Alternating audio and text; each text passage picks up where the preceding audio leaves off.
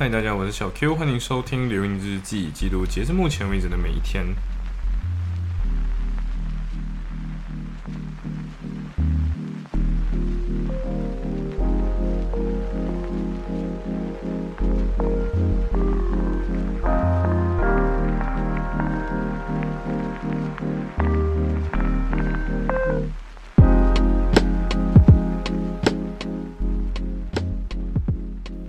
所以这一天就是一拽打工哦。对，因为我睡得特别特别的晚，然后原本星期六嘛，我就以为自己会醒得来，会去看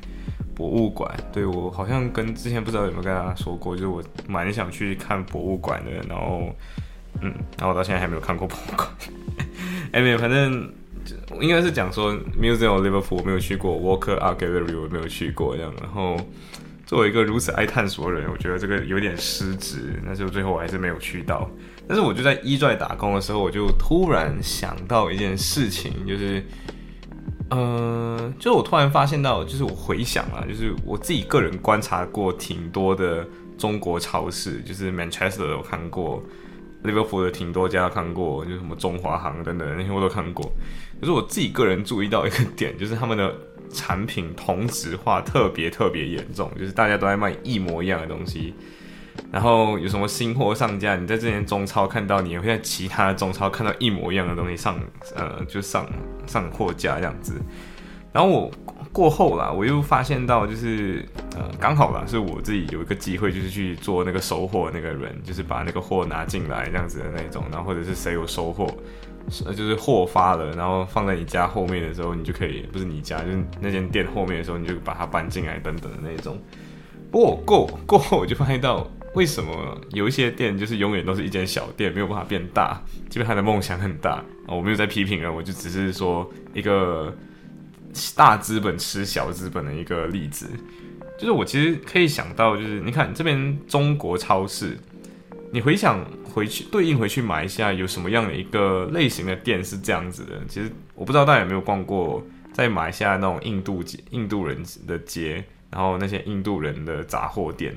那些杂货店，我觉得跟这边的中超有一些共同之处，在于中超它卖的东西，呃，经常会容易断货，这是一个。然后它经中超又因为自己的呃，店铺面积小，所以会经常货堆的满满的。只是今天的产品不一样而已，就是平常我们可能去印度店，你看到的是印度印度人卖的那些店，那种杂货店什么都有这样子，然后可能排列不会很整齐。那今天你在中超，你会感觉到一模一样的东西，就是货很杂，什么都有，可是又因为店铺面积小，然后没有什么管理的这种。经验吧，所以他们很容易把这种货品散得很散，甚至可能上面货的那种流动周期都没有很好，就是没有很就是拿到的货都是比较旧的，然后很快就要过期的那一种，所以他们只能用促销方法快点把一些货扫掉或者卖掉，或者是卖不掉的话，他们只能打折卖，或者是呃再卖不掉，他们可能就要自己承担这部这部分的损失。你在印度。在马来西亚那印度店、印度人的商店、杂货店也是有类似的情况，就是它很多食品都会呃，就是那个保质期都没有特别长，然后里面货物也很多，然后堆得很杂，然后另外一点就是大家的货同质化都很严重，所以我在想这个东西背后呃会不会就是有一个资有一个大资方或者有一个大的批发商在做着类似的事情。然后我就发现到，yes，其实是有的，就是其实他们就有各种各样的批发商在卖这这些东西。除了生鲜方面的东西，生鲜就是比如说那种面条啊，你可能看到的那种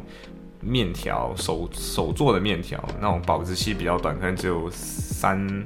两三个星期的那种保质期，必须放冰箱那种面条啊，呃，那种可能蛋糕啊等等这种糕点类。这种需要放在冰箱的，剩下的那种东西基本上都是同一个供应商，呃，不能讲同一个，而是他们的供应商就几来来去去的那几个，然后来来去去都是。其实我觉得当时候啦，就是在呃看那个批发的那个单，就是批发商给的那个 invoice 的时候，如果我拿掏出手机，然后把它拍下来的话，完全可以知道到底那个批发商在哪里。我觉得完全可以，嗯。只要有足够的启动资金，完全是可以开另外一间店的。然后我觉得这个东西其实类比回去买一下印度人的超市，它就会出现一个问题，就是因为呃中间商就是或者批发商赚了很多，赚就赚了很多了，就是中间可能他负担了很多运营，的就是运输上面的成本啊，或者是呃可能等等之类的成本，所以今天你就会发现到他们很内卷，就是大家都卖一样的东西，然后大家都。一样的店铺面积很小，然后甚至运营也没有很多，呃，运营上也没有很很细节上面的管理，或者是你今天想要 implement 一些新东西，呃，可能都有一点难，因为他们主要的问题在供应链上不去，因为你可能一下子有这个呃这个货好卖，可是今天你要你要叫订单的时候，那个订单可能两个星期后才送来，然后那个时候你货架上已经没有了，然后你的店铺利用率就不会很高。那你看 Tesco，呃，我自己个人也是会发现到一件事情啊，就是他们其实，在衡，他们在权衡的那件事情，一个是用完全人力跟把店铺面积，呃，就是店铺面积增大这个点，就是你看很多中超的那种仓库，其实都没有很大，中华行例外了，就中华行是把它的仓库运用的很好的一间店，但是中华行的坏处是它的那个购物体验没有很好。呃，但是你今天去看其他的店，他们的店铺都是那种可能学生宿舍下面嘛，所以他们没有办法有很大的那个店铺面积。呃，其实我觉得这个也不完全是他们的问题，就是，you know，就是这边的租金很贵嘛，所以，呃，你看 Tesco Tesco 其实他们的店旁边都会有一个下货的地方，所以他们的货都会，呃，就是那些货车到了之后，他们都会把那些货。直接抬进他的仓库里面，然后再从仓库里面去分散掉，所以他们很容易知道到底哪一个货物是在哪里对应着哪里这样子。所以我后来也是想过很多，就是关于嗯，货就是运营方面的东西，因为我甚至在想，就你看呢，其实他们那些补货，因为我自己个人是做理货员嘛，我自己甚至会觉得说，理货这件事情很有可能是完全不需要这么多人的。然后甚至可能可以更高效一点，可是那个高效是需要配合一个自动化的系统，或者是自动结算的一个系统。我自己个人想到是这样子的，就是你看，我们先排除那些偷东西的人了，就是拿了东西之后走，没有没有没有去没有去付款那些人，剩下的那些其实都会经过收银台嘛，对不对？就是。谁拿了什么货就会经过收银台，或者是我们扣掉报损的部分，报损其实也是一样，你会经过收银台，然后你 label 它还是报损这样子。所以我就想，今天你看啊，如果我们想汽水的那个东西，汽水就是每个东西都长得一模一样嘛，对不对？所以我们只要算好数好格子，就是今天你在这个地方拥有，let's say 有二十瓶呃汽水，然后你的库存假设有两百个好了啦。这样讲很抽象哈，就是假设有一百个，然后你的位置就只能放二十个。那今天只要有一个顾客从上面拿走了这个东西，然后往后面往往收银台那边一付钱，那这个时候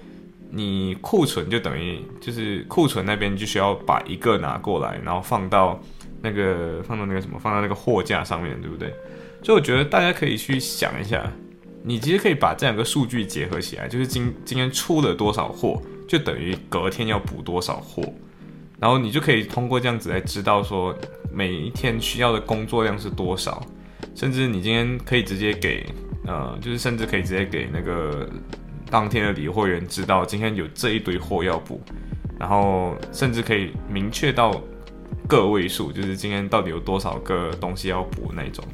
我知道。一拽自己本身是想要再把这种货架等等等等，我曾经原本也在想啊，他们是不是没有去经过这种思考？后来发现到其实他们的 bargaining power 不够强，因为他们的货架经常会在这个地方可能会没有货上到来，所以他们没有办法很固定好，就是这个地方只有二十个货，或者是这个地方就是专门为这个位置决定的。然后就像方便面那一栏。呃，大家如果有去过一转，你就看到有一整条是方便面嘛。即便看那个货架看起来很长，可是其实他没有办法放下这么多款的产品，就是不是这么多东西都可以这样放上去。所以我觉得，呃，我觉得它它有一个悲哀之处，就是因为它的供应链没有这么的好，没有这么的流畅，所以经常出现的是，它那一款货就特别就刚好就没有了，然后货架上就会空着，然后他自己又没有办法，就是只让它空着，对，所以他最后他的那个货品，他的那个货架就有点有点像潮汐这样子，就是一下子这里那些那款货在这里，然后一下子这款货没有了之后，就会用其他货上去。当然，其实这个东西也是有解决方案的啦，就是你你不要求这么多全，就不要这么全，然后。有哪哪几款货特别容易断的，那你就把它用 shuffle 的方式，就是可能今天是这一款，然后明天是那一款，在后面是另外一款这样子，然后哪一款卖完了就是上哪一款这样子。所以我自己个人觉得，其实管理上面，呃，我不知道是不是因为今天我只是一个小员工，所以我没有办法看见管理层那边会看见的问题，呃，但是我不知道，就可能是我自己，可能我自己想多了嘛，对不对？然后另外一个是数据化管理啦，就是我觉得他们好像没有把这个东西串起来。但是我又想到说，如果他们可以把这些东西串起来，好像他们也不用这样干了嘛，对不对？甚至他们可以不需要这么多人。Anyway，反正我觉得可能是系统没有建好吧，然后他们自己可能会遇到很多潮汐现象，就是人口上面的潮汐，像呃，你可以很明显感觉到利物浦在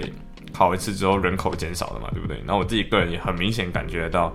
他们叫的订单量变少了，然后货架很多时候会空掉，就是那款货没有掉，然后货物没有掉那一种。所以我觉得可能是人口这种东西，可能也会影响到他们的订货啊等等那种。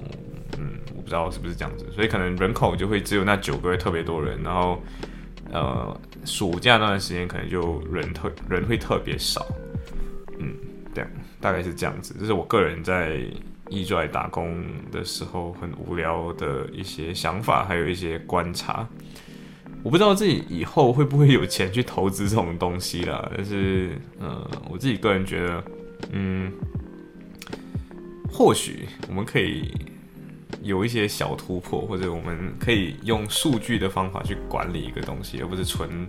靠人脑跟一些老板的那种突然间的灵光一现。对，大概是这样子。没有没有在批评任何人，就是我自己个人一点观察而已。可能老板就只是觉得，哎，没有必要啊，我们干嘛要这样，对不对？行，那就分享到这里，拜。